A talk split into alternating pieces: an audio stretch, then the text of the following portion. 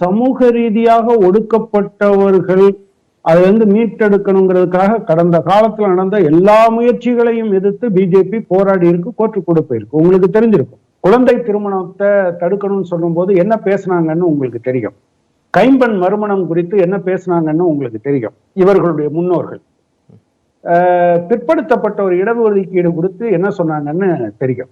இந்த கமிட்டி ஒரு மாத காலத்திற்குள் இந்த ரிப்போர்ட்டை கொடுக்கணும்னு சொல்லியிருக்காங்க நம்பர் ஒன் நம்பர் ரெண்டு இந்த இதனால மாணவர்கள் பாதிக்கப்பட்டிருக்காங்களா? அதாவது பின்தங்கிய மாணவர்கள் பாதிக்கப்பட்டிருக்கிறார்களா என்பது குறித்து அதை வந்து ஸ்டடி பண்ணுங்க. ஒருவேளை அப்படி பாதிக்கப்பட்டிருக்காங்க அப்படின்னு சொன்னா இதுல எதனால பாதிக்கப்படுறாங்க? இதுக்கு மாற்று ஏதாவது இருக்கா? அப்படி மாற்று இருந்தா அது சட்டப்படி நம்ம எடுக்கிறதுக்கு வாய்ப்பு இருக்கா? இதுக்கு சட்டப்படியான நடவடிக்கைகள் எது எடுக்கலாம்னு சொல்லுங்கன்னு சொல்லியிருக்காங்க. சுப்ரீம் கோர்ட் இல்ல கான்ஸ்டியூஷனே சொன்னா கூட ஏன் அது கமிட்டி போடக்கூடாதா. என்னங்க இது ஒரு கமிட்டி போடுறாங்க.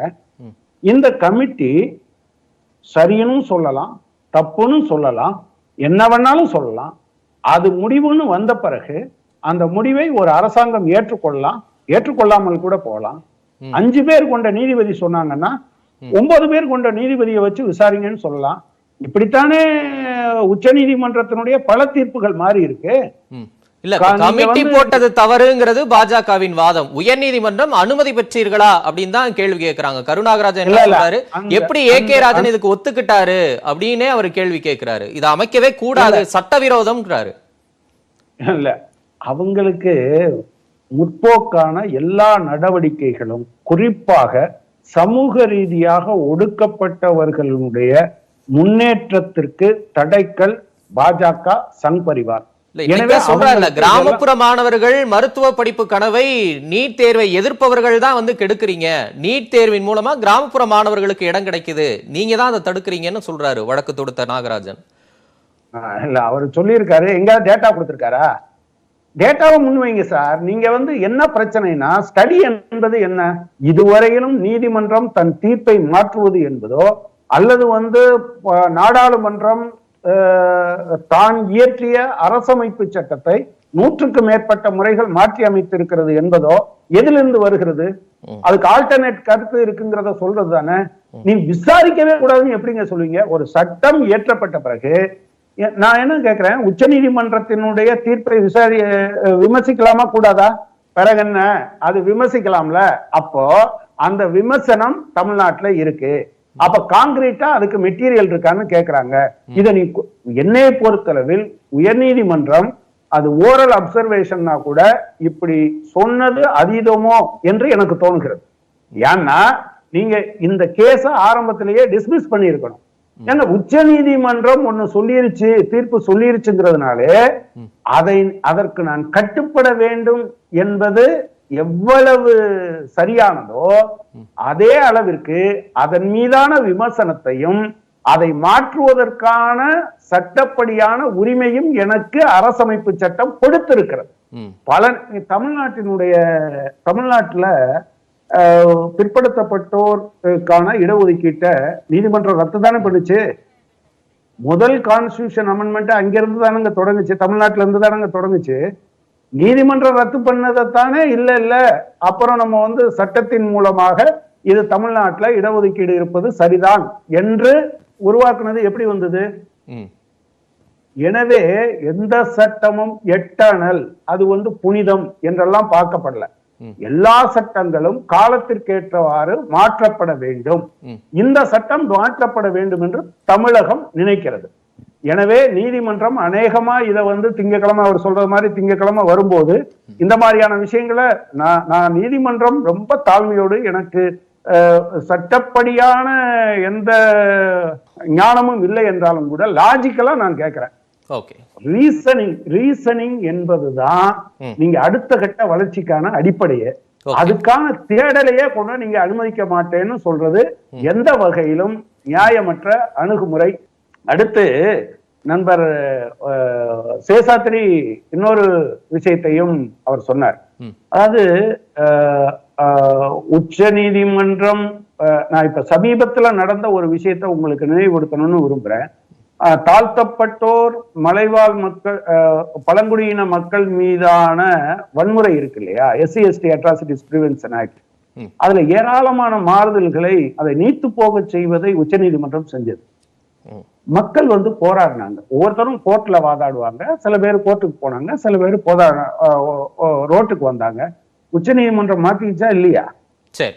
மாத்துச்சுல்ல தான். தான் போ கொடுத்ததையே இதை தப்புன்னு தானே சொல்லுச்சு. சரி இப்படியான முன்னுதாரணங்கள் மேற்கோள்கள் இருக்குன்னு சொல்றீங்க. நல்லது. சட்ட ரீதியான விஷயங்களை பேசும்போது இல்ல அரசியல் உள்நோக்கங்களும் விவாதிக்கப்படுது. இன்னும் இன்னும் இன்னும் ஒரே ஒரு விஷயத்தை மட்டும் சுருக்கமா. இடைவேளைக்கான நேரம். இல்ல சேஷாத்ரி என்ன சொன்னாரு? அதாவது இது வந்து பொதுப்பட்டியல்ல இருக்கு. எனவே உச்சநீதிம அஹ், இது பார்லிமெண்ட் ஒன்றிய அரசாங்கம் சொல்றதுதான் இதுல வந்து நிக்கும் அப்படின்னு. நான் என்ன கேக்குறேன்? எங்க மருத்துவம் எந்த பட்டியல்ல இருக்கு? மாநில பட்டியல்ல இருக்கு. அப்போ மாநில பட்டியலுக்கு அடிப்படையா நீங்க மருத்துவ கல்வியை தான் அமைய முடியும். அந்த கல்வியை நீங்க வச்சுக்கிட்டீங்கன்னா இதுல என்னுடைய உரிமையே பாதிக்கிறதாக அமைந்துவிடும்.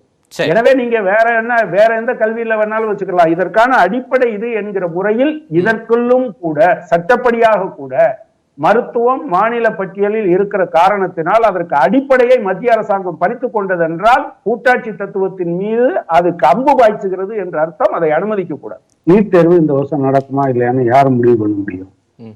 சி இந்த அரசாங்கம் என்ன நினைக்குதுன்னா கிராமப்புறத்து மாணவர்களும் பிற்படுத்தப்பட்ட மாணவர்களும் பனிரெண்டு வருஷமா படிச்சதுல இருந்து அவங்க படிப்பை எல்லாம் ஒண்ணும் இல்லைன்னு ஆக்கிட்டாங்க. அதை மாற்றுவதற்கு முயற்சி பண்ணுது. சட்ட ரீதியா மாற்றுவதற்கு முயற்சி பண்ணுது. அதுல ஒரு நடவடிக்கை எடுக்குது.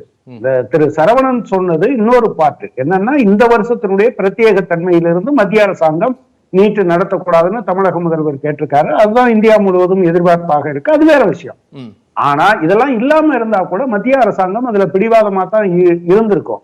அப்பவும் கூட நான் என்ன சொல்றேன்னா இந்த அரசாங்கம் அதற்காக சீரியஸா போராடுதா இல்லையா? சட்டப்படியான நடவடிக்கைகளை எடுக்குதா இல்லையாங்க இப்ப நீங்க வந்து ஜல்லிக்கட்டு இந்தியா முழுவதுக்கும் உண்டான சட்டம் தமிழ்நாட்டுக்கு மட்டும் எப்படி விலக்கு கொடுப்பாங்கன்னு கேட்கலையா பட் தமிழ்நாட்டுக்கு மட்டும் இன்னைக்கும் அது தமிழ்நாட்டுக்கு மட்டும் தானே விலக்கு இருக்கு சோ இந்தியா முழுவதும் இந்த மாதிரியான விஷயங்கள்ல ஏதாவது ஒரு மாநிலங்கள் தான் முங்கை எடுக்கும். அப்படி தமிழக அரசாங்கம் இந்த காலத்துல அப்படி ஒரு முங்கை எடுத்திருக்கு. நீங்க இதே விஷயத்த உங்கள்ட்ட சொல்றேன். கலைஞர் வந்து இந்த மாதிரி வந்து அதுக்கு முன்னாலேயும் ஒரு என்ட்ரன்ஸ் தேர்வு இருந்தது. அது plus two இருந்தது. அதுவும் கோர்ட்டுக்கு போய் தானே கரெக்ட் பிளஸ் டூ மதிப்பெண் அடி இதை நடத்தலாம்னு சொன்னாங்களா இல்லையா? இல்ல அனந்த கிருஷ்ணன் கமிட்டி போட்டு அந்த குடியரசுத் தலைவர் ஒப்புதல் வாங்கி நீதிமன்றத்திலயும் வழக்கு நடந்தது. சரி அதுல வந்து நுழைவுத் தேர்வு ரத்துங்கிறத நம்ம அடைஞ்சோம். ஆனா. மாநில அளவிலா நடத்தப்படக்கூடிய நுழைவுத் தேர்வுக்கும் தேசிய அளவுல நடத்தப்படக்கூடிய நுழைவுத் தேர்வு ரத்து இல்ல ஒரு மாநிலத்துக்கு மட்டும் விலக்கு அப்படி வாங்குறதெல்லாம் நிறைய சட்ட சிக்கல் இருக்கு. அது ரெண்டையும் ஒப்பிடக்கூடாது அப்படின்னு சொல்லக்கூடிய வாதமும் இருக்கே. இல்ல சட்ட அதைத்தான் நான் சொல்றேன். அதுக்குத்தான் நான் ஜல்லிக்கட்டு சட்டத்தை கொண்டு வந்தேன். இந்தியா முழுவதுக்கும் பொருந்துகிற ஒரு சட்டத்தை. தமிழ்நாட்டுக்கு மட்டும் எப்படி நீங்க மாற்ற முடிஞ்சது? எனவே நீங்க இந்தியா வந்து இப்போ அந்த யூனியன் ஆஃப் ஸ்டேட்ஸ்னு மாநிலங்களின் ஒன்றியங்கிற கான்செப்ட் வருது இருக்கு இல்லையா. அதுவே எங்க இருந்து வருதுன்னா இந்தியாவின் பல்வேறு பகுதிகளிலும் இருக்கக்கூடிய தேசிய இன மக்கள் ஏற்ற இறக்கமான வளர்ச்சி நிலையில இருக்காங்க. அதனாலதான் தமிழ்நாட்டுல சுதந்திரத்திற்கு முன்னால இருந்து விடுதலைக்கு முன்பு இருந்தே இங்க இடஒதுக்கீடு பிற்படுத்தப்பட்டவருக்கு இருந்தது. நீங்க வந்து மண்டல் கமிஷன் அமலாக்குற காலம் வரையிலும் பிற்படுத்தப்பட்டவருக்கான இடஒதுக்கீட்டே இல்லாத மாநிலங்களும் இருந்தது என்பதை புரிஞ்சுக்குங்க. அதை உணர்ந்த பிறகுதான். நீங்க மராத்தா மாதிரியான கம்யூனிட்டி ஒரு காலகட்டத்துல நாங்களாவது பிற்படுத்தப்பட்ட உறுப்பினராது நாங்க வந்து அப்படித்தான் பேசிட்டு இருந்தாங்க. பட் தமிழ் சில மாநிலங்களை பார்த்து பிறகு அவங்க கத்துக்கிட்டாங்க. எனவே பிரச்சனை என்னன்னா இந்த அரசாங்கம் ரொம்ப நல்ல எண்ணத்தோடு. சரியான திசை வழியில் அவங்க ஸ்டெப் பை ஸ்டெப்பா எடுத்து வைக்கிறாங்க என்னை பொறுத்தவரை தமிழகத்தில் இருக்கக்கூடிய அனைத்து கட்சிகளும் இதோடு இணைந்து நிற்பார்கள். பாஜக அன்னைக்கு சட்டமன்றத்துல சொன்னா கூட இங்க எப்போதும் நான் சொல்றேன். பாஜக சூரியன் கிழக்கே உதிக்கிறது என்பதை சொன்னால் கூட நான் நூறு முறை செக் பண்ணிட்டு தான் நம்புவேன் எனக்கு தெரிஞ்ச உண்மையா இருந்தா கூட ஏன்னா. பாஜக எந்த காலத்திலும் ரைட் ஏனஸ்டா சொல்ல மாட்டாங்க. அதுதான் பிரச்சனை. பட் கட்டாயம் நீட்டிலிருந்து விதி விலக்கு பெறுவதை தமிழகம் நிச்சயம் வென்றெடுக்கும்.